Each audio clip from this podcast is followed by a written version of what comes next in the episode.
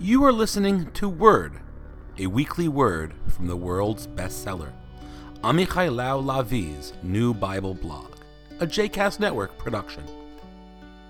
To subscribe to this blog, to read this blog, and to learn more about Amichai Lau Lavie, please visit amichai.me.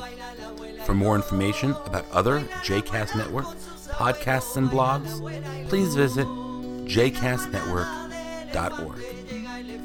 Here's the weekly word, another password to the riddles of our lives.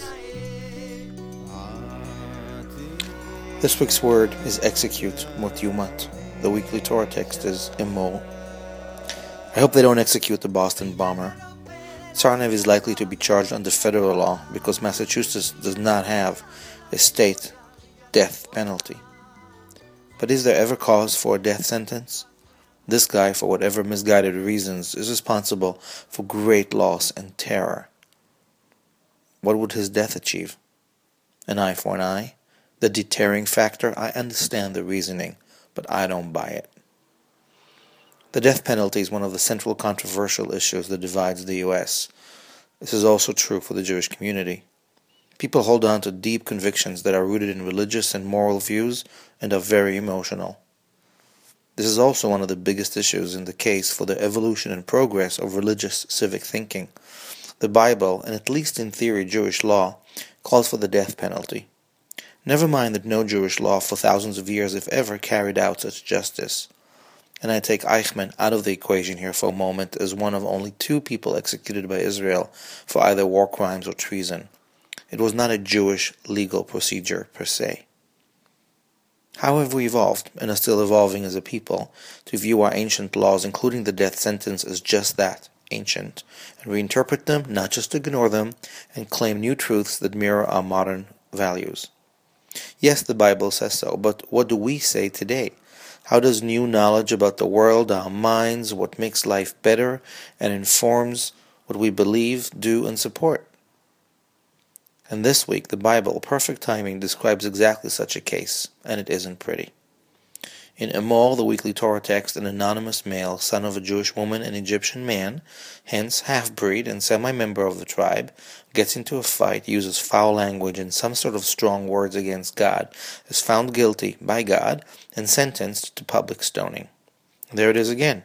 Before the sentence is carried out, the reminder of an eye for an eye, a tooth for a tooth. The one who kills a person will be killed, one law for all. The good news is that from the depths of the Bronze Age comes a real judicial system. The bad news is that we're not there anymore. Or are we? And the people lay their hands on his head and stone him to death. Leviticus 24 23.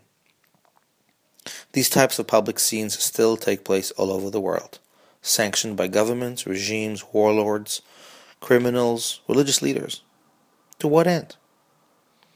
Last week I wrote about abomination and how, like many worthier and wiser, I choose to read it differently and not abide by its classical hurtful ruling.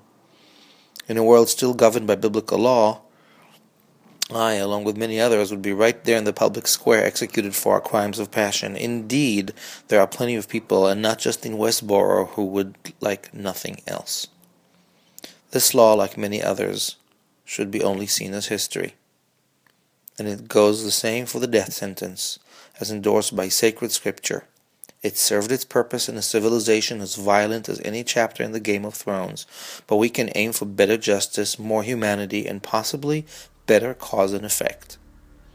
In the very least, this topic deserves more careful thinking, and definitely not urgent calls for the blood of the bomber or any other convicted criminals with real blood on their hands.